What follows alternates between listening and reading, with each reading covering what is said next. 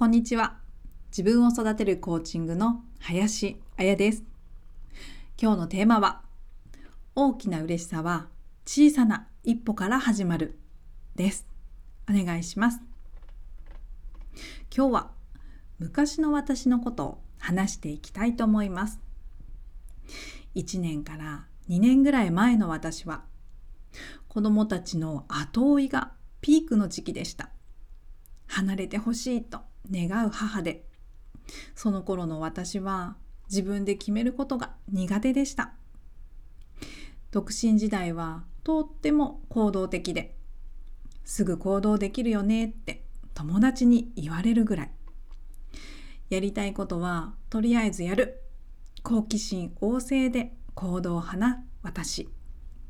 結婚を機に自分だけの判断で物事を決めることができにくくなっていきました。そして子供が生まれてから、ますます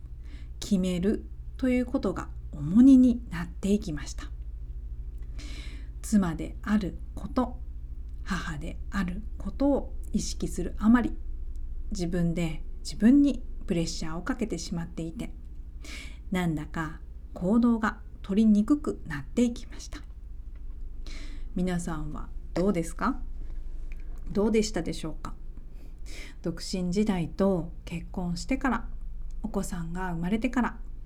ここが変わったかもなって思い当たるところはありますか？今あの頃のことを振り返ってみると、それは大事な家族に関することだから、一人で決めるなんて不安で心配だから、誰かに聞きたい、誰かに決めてほしい、そう思っていたように思います。でも一方で、独身時代の生き生きした自分を覚えているので、決められない自分、動けない自分がすごく嫌だなって思っていました。息子が3歳、娘が1歳、子供たちと一緒にいるのが一番辛かったあの頃。自己嫌悪になったり、イライラを子供に当たるようになっているのに気がついて、こんな自分はもう嫌だ、自分を変えたい、自分を変えるような行動をとるようになりました。どうやって行動を変えていったか、3つあります。まず1つ、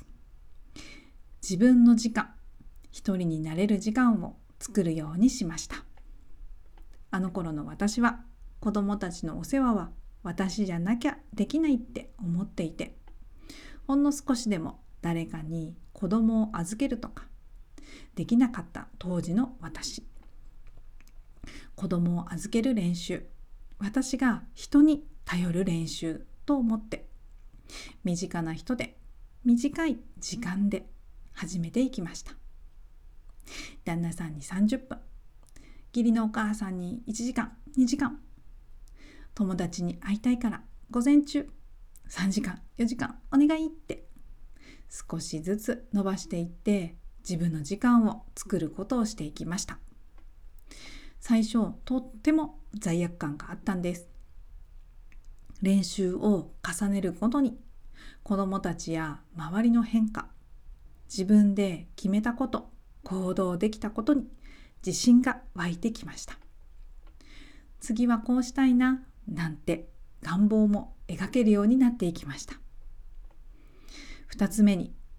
誰かにこの気持ちを話したくなりました。意を決してプロの手を借りようと、気兼ねなく自分の気持ちを話せる場所へ行きました。私の場合、カウンセリングやコーチングです。すごくすっきりしました。自分の気持ちを聞いてもらえるのが嬉しくて、話す前と後の表情の違い、気持ちの違いも分かりました。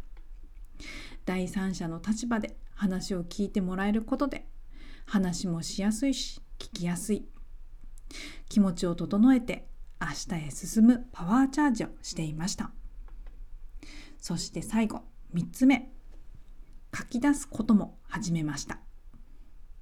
何を書いていいか最初は分かりませんでしたが、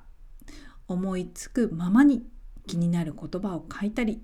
気になる言葉を調べて、書き出して、読み返してみると、自分が探していた情報があったりして、それを繰り返していくと、自分の手で一からできた実感や、自分が気になるものが必要としているものにつながっていると分かってきて、そしたら決断や行動を起こすこともスムーズになっていきました。この決断と行動の積み重ねをしていきました。話したり書き出したりして自己理解を深めながら、どうしていきたいか、理想を想像して、今できる一歩を踏み出していきます。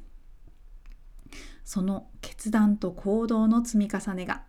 自己信頼を積み上げてくれます。不安や怖さを感じるのは、